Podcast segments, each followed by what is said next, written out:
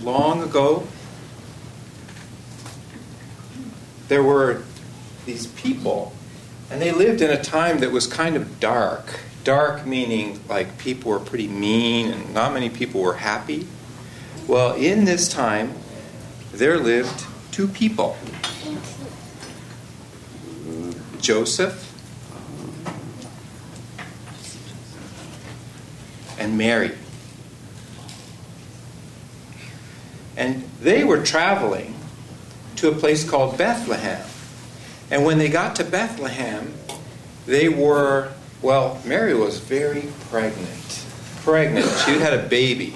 She was very, very pregnant. And they were traveling along the road, and it was dusty and bumpy, and Mary was on a donkey. You know what a donkey is? Like a horse. And Joseph walked beside her with his cane. See his cane? And when they got to Bethlehem, they needed a place to stay really badly. And so Joseph went to the door of an inn. Inn is like a hotel. He knocked on the door. Do you have any room for us? My wife is very pregnant. And they said, No, we don't have any rooms. Better go to another place. So he went to another place. Do you have any room for us? My wife is very, very pregnant. No, we don't have any room. So finally, they kept getting further and further away from the town, and finally, they found a place to stay. It was a barn, it was the only place they could stay. And so Joseph made a little bed for Mary in the barn, and the bed was made out of straw for the animals.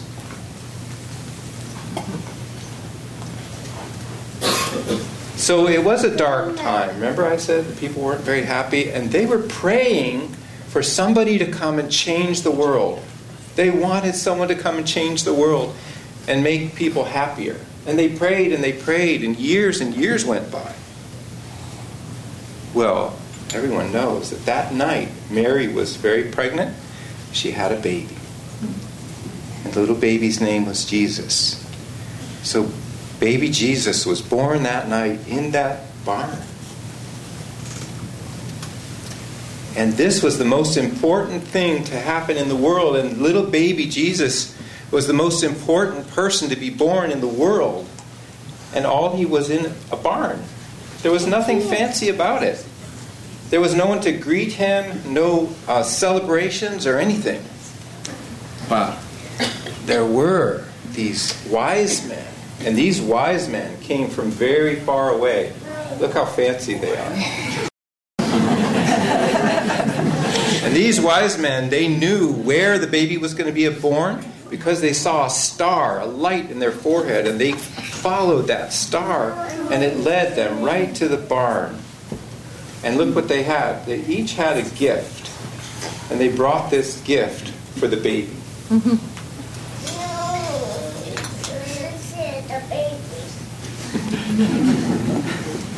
Here's the second one. And they had, one of them had frankincense, one of them had myrrh, one of them had a chest of gold.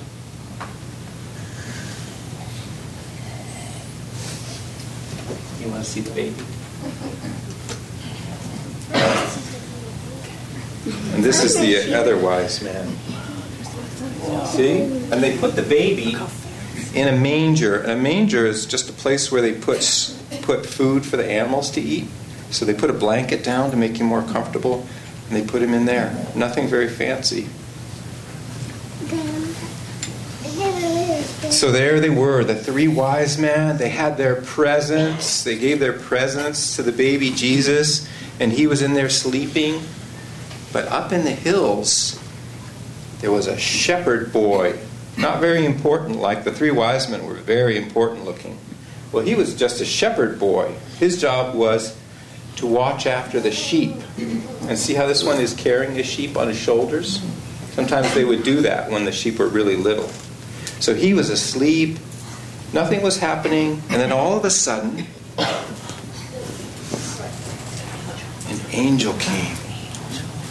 And the angel was in the sky, and the angel was shining very brightly, and the shepherd boy woke up. And the angel said, the Christ child has been born, the one we've all been praying for. He's been born.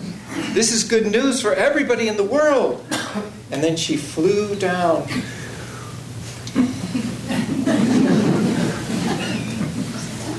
and the shepherd boy, do you think he went back to sleep?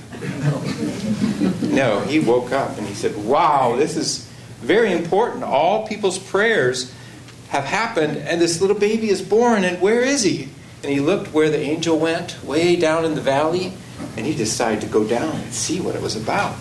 So he went down into the valley, and he found the little barn where the baby was born, and he got to the door, and he was looking in the door, and all he could see was these very richly dressed people. Like this. See their clothes?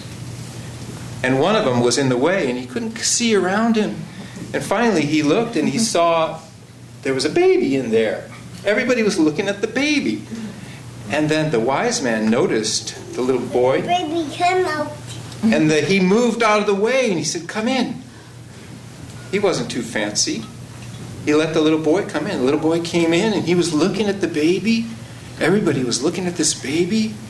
And then finally, the little boy, he was so curious, he wanted to know what was so special about this baby. And he said, Who is that baby? And the wise man said, That's Jesus the Christ. There he is. He's the one we've been praying for. And the, and the wise man said, And he is going to help everybody find heaven inside. And the little boy thought, Heaven inside? Heaven is, heaven is far away. Heaven is after you die. That's what they tell me. And they sat really still and looked and looked. And finally, the little boy felt, he started to feel a little piece of that heaven inside. And this little baby, Jesus, he grew up. That's his picture when he grew up. This one right here. So when he grew up, he taught many, many people how to find heaven inside. And remember, I said this story is long ago and far away? Well, really, it's also a story about right now. Because he is still, this great soul is still teaching us all how to find that heaven within. And this is the story of Christmas. Well, once again, welcome to everyone on our Christmas Eve Sunday service. And it's such a wonderful thing to come together in the Spirit of God. Yesterday, many of us joined in following the tradition of that our guru started 86 years ago. I figured out this morning. First one was 1931. We had an eight hour meditation focusing on the Christ consciousness, and it just was, it keeps you going for many, many months to partake in something like that. And we're so happy to share that vibration with all of you who have come, whether you participated totally or partially, but it's a great gift to the world when people come together to awaken God's presence both within them and in the world around them. So, for our topic this week, and we have some fun things to share with you that Jyotish will share later, but I will begin by reading from Rays of the One Light and our topic this week is the divine ascension. Truth is one and eternal. Realize oneness with it in your deathless self within. The following commentary is based on the teachings of Paramahansa Yogananda. In the Gospel of St. John, chapter 14, we read, I am the way, the truth, and the life. No man cometh unto the Father but by me. What is this I when spoken by a master who has conquered every vestige of ego consciousness? Therein lies the mystery of true scriptural teaching. That I, that is no I, does it even exist? In what way is it different from the consciousness that animates other human beings? Jesus was not saying, Look at me, don't look at other masters. He was saying rather, look at the divine self that is the essence of who you are, your very self. You are that I. No man cometh unto the divine consciousness except by first recognizing his own intrinsic divinity hidden behind his delusive ego. The Bhagavad Gita in the fourth chapter states, O son of Pritha, Arjuna, in whatever way people accept me, in that same way do I appear to them. For all men, in some way, pursue the path to me. Meditate on the divine incarnations, their lives, and the consciousness animating them. It will be your stairway to the infinite. Thus, through Holy Scripture, God has spoken to mankind. Oh.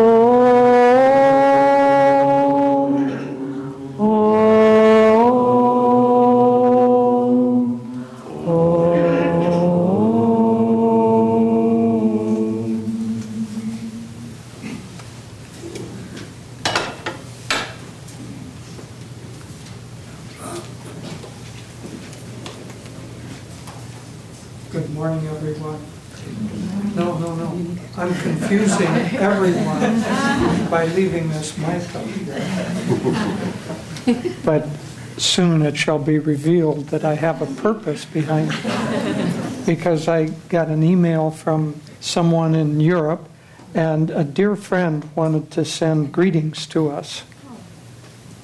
Darshan, uh-huh. Though my physical body is not there, my spirit is ever with you. And my voice is with you now, talking to you from my heart, my soul, my spirit. God bless you all and a very, very blessed Christmas that you may every day feel Christ within you.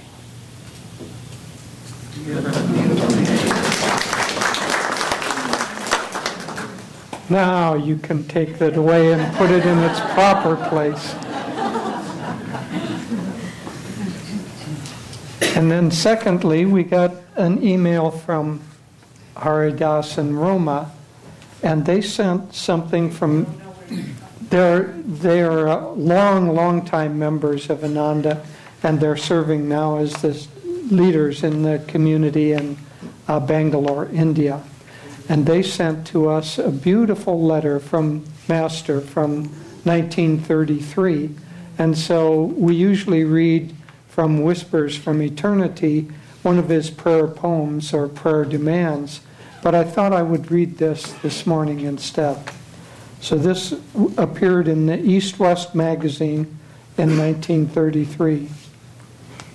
To my friends in all lands and in all worlds, greetings and goodwill. Wherever you are, whoever you are, of whatever color, race, or creed, I send you my love and my pledge of loyalty. You who for thousands of years, or for only a day, have worked and fought for justice, freedom, and truth, receive my gratitude and devotion. You who dwell in palaces or hovels, in cities or jungles, in mansions or dungeons, if in your hearts there is the urge toward higher, better living and loftier ideals, believe me when I say I am your friend and that I count you blessed friends of mine. Many of you I have known in the past and some of you I have never seen. But I think that in God's appointed time, I shall meet each one of you face to face and give you proof of my affection. However, it matters little that we are not together now, nor does it matter that time and space may separate us by almost infinite distances. The only thing that counts is that we are friends, working together for a common cause the cause of righteousness and the expansion of consciousness of the children of the Most High. Although I see you not, I often feel your presence near, or thrill with the noble thoughts which you send out to find their home in the minds attuned to yours.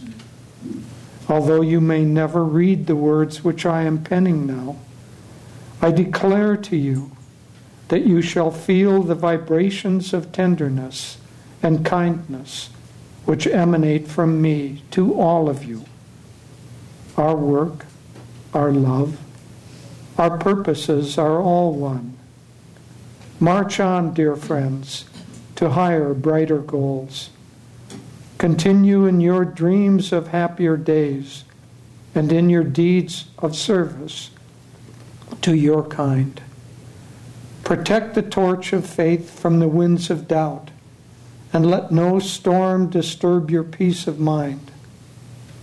Farewell, dear friends of mine, until we meet. We can take that as being from Master. We can take that as being from Jesus. We can take that, those words, as being from God Himself, herself. Because at the highest state of consciousness, everything and everyone merges into God. You know, the original title for the autobiography of a yogi was not autobiography of a yogi. It was Yogi Christs of India. And so it was meant to show that, as we heard in the reading from uh, Swami this morning, it was meant to show that Christ is not a person. In fact, it's not even supposed to be the name of a person. That's the confusion that we have. It's a title, so it's Jesus the Christ, not Jesus Christ as if that's his last name. So Jesus the Christ is the Christ because he has the state of consciousness that was being talked about there. The state of consciousness where he has lost the sense of egoic separation from others and has realized his divinity, and in that realization that all he is is a divine, one might say, emanation or divine incarnation, in that high state of consciousness, he is unified with God. And what he says is that no man cometh unto the Father. No man comes to God but by that state of consciousness. Now, assuming that we're all yogis, yogi Christs of India, that's what we're trying to become. Maybe not of India, but we're trying to become yogi Christ. Assuming that we're trying to become yogis, true yogis, meaning we're trying to unify our consciousness with God, then the only way to do that is by achieving the state of Christ consciousness. By achieving the state of consciousness, truly the experience, not just the mental thought, the experience that our consciousness expands and that we see ourselves as divine. And in that perception of ourselves as being divine, we also perceive that there is nothing in existence that cannot have that same divinity. And therefore, we feel our unity with everything in existence because that divinity is at the heart of everything in existence. Every atom, every subatomical party, every quantum spin, everything has that divinity at its fundamental center because we are an expression of that consciousness. God did not create us like a potter creates a pot, he didn't have any mud or clay to work with. It came out of his consciousness in the same way that a dream world comes out of our consciousness every evening.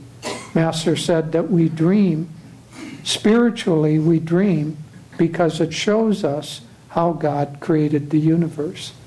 And so we understand by that that our consciousness creates a universe. In that same way, God has created this universe that we are in.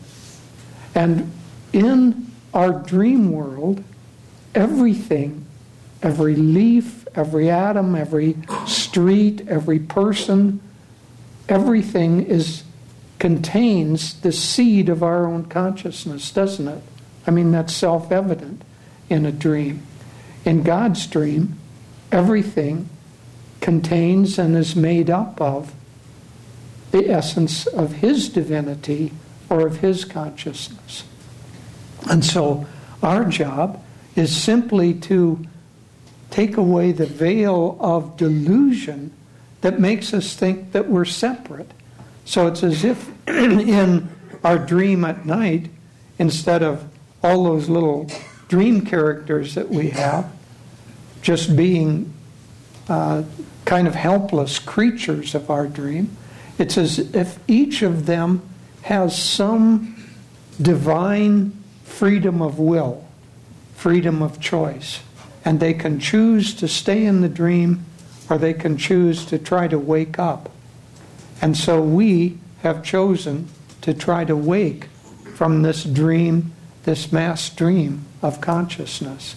And that's what sets us on the path of becoming yogis. That's what sets us on the path of achieving that state that no man cometh unto the Father but by that state of consciousness. And so we're on that pathway. So being on that pathway, how do we how do we make progress? How do we get there? How do we achieve that state of consciousness? Well, Master said that the highest prayer, I love this as the highest prayer because it seems so unprayer like. He said the highest prayer is I will act, I will reason, I will will, I will act, but guide thou my reason, will, and activity to the right thing in every path.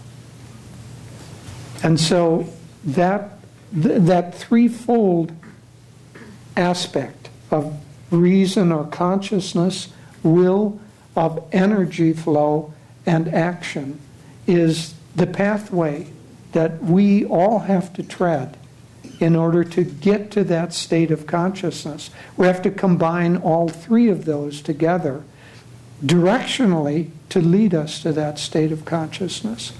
And so when we talk about reason or consciousness or the mind, that's what we did yesterday.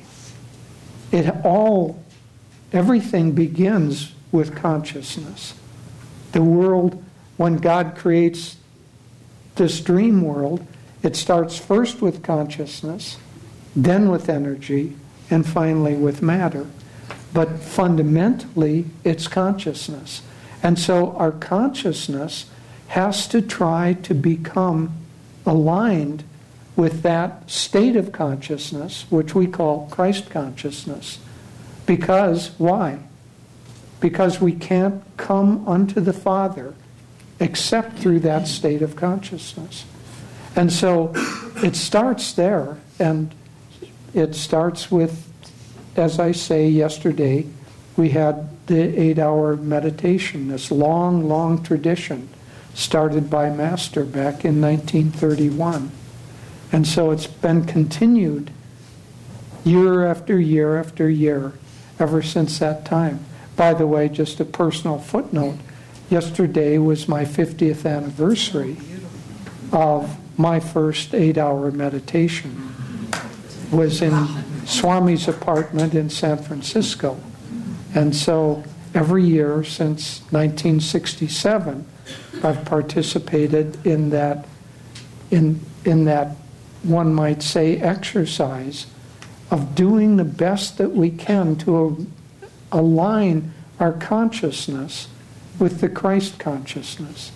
Master said that we should have a spiritual Christmas and a social Christmas.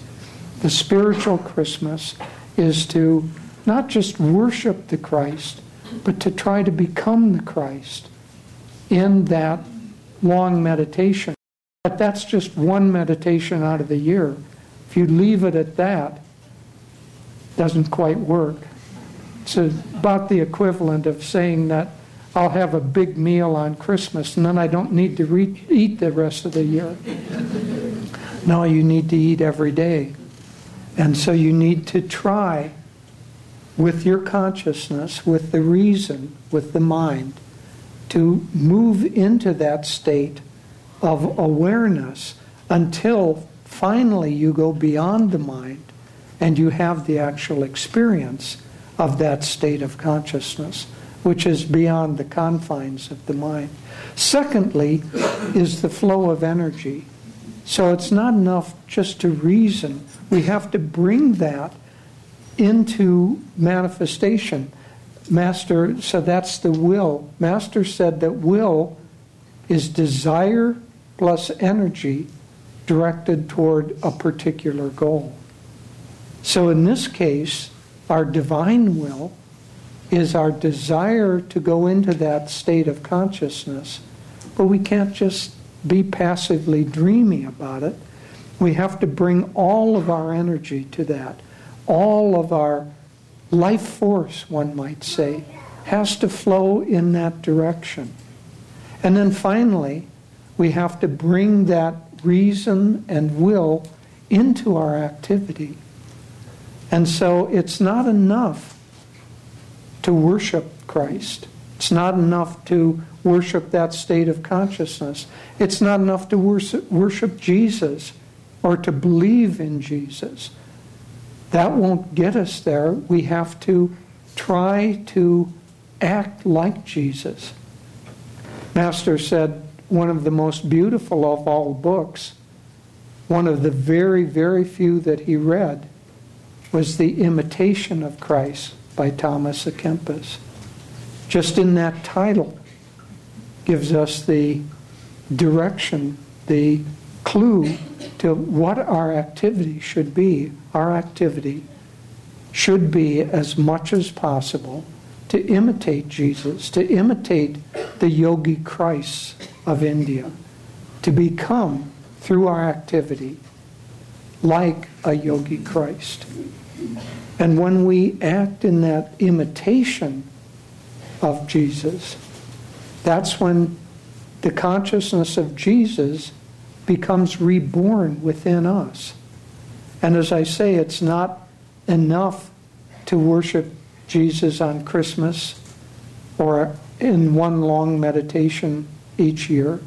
We have to do that continually, over and over and over again. Not worshiping Jesus, but worshiping really the reflection of Jesus within our own self.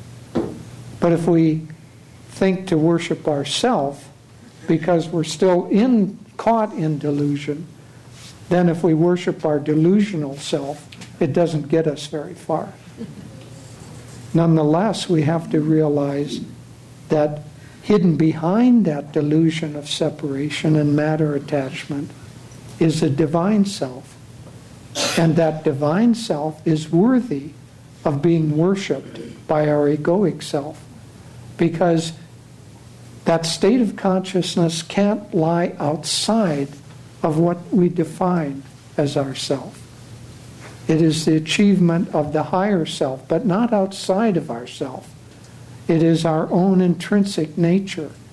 And so we can worship that, but we can't worship that intrinsic nature that has become deluded into thinking, as Swami Kriyananda put, defined the ego, a bundle of self definitions.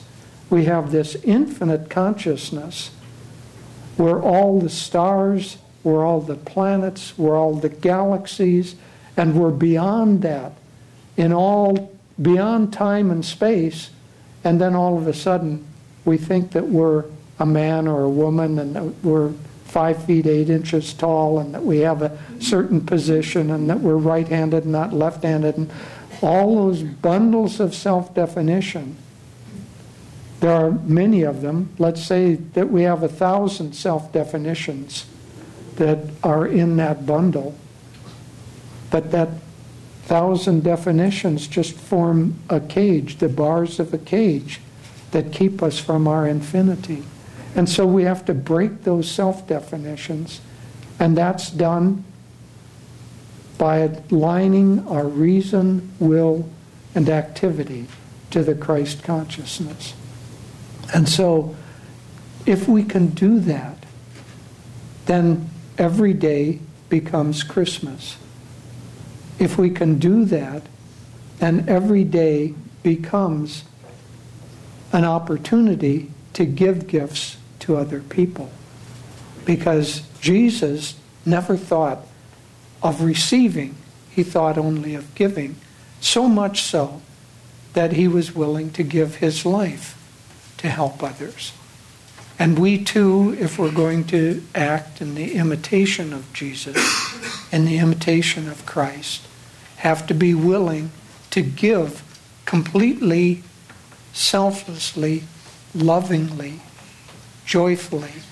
And in that kind of activity, we become free to rise into what is and always has been our true state of consciousness, that of the Christ.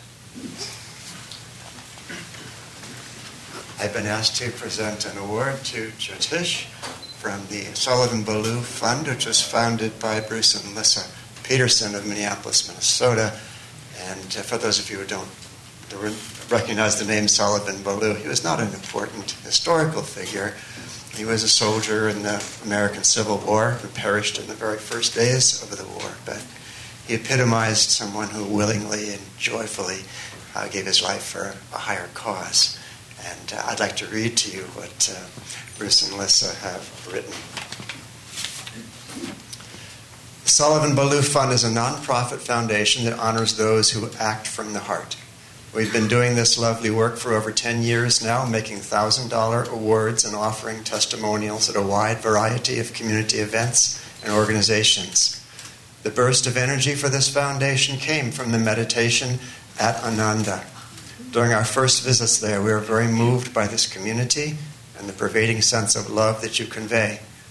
Upon returning home, we determined to seek out that loving, focused energy in the world around us and to affirm and honor those who express that love by giving selflessly to others. Since the inception of this foundation, we have recognized 87 individuals who have nurtured those around them through their loving hearts in action. And so it is with great pleasure that we come full circle and celebrate Jyotish, whose love, loyalty, diligence, and compassion exemplify all the powerful goodness in Ananda. And along with him, we celebrate all of you who participate in what is really a spiritual engine radiating out from the transforming energy of Jesus Christ, Paramahansa Yogananda, and the spiritual masters. This is a happy moment for us. There's great gratitude in our celebration of Jyotish and gratitude that there is Ananda in the world. Oh.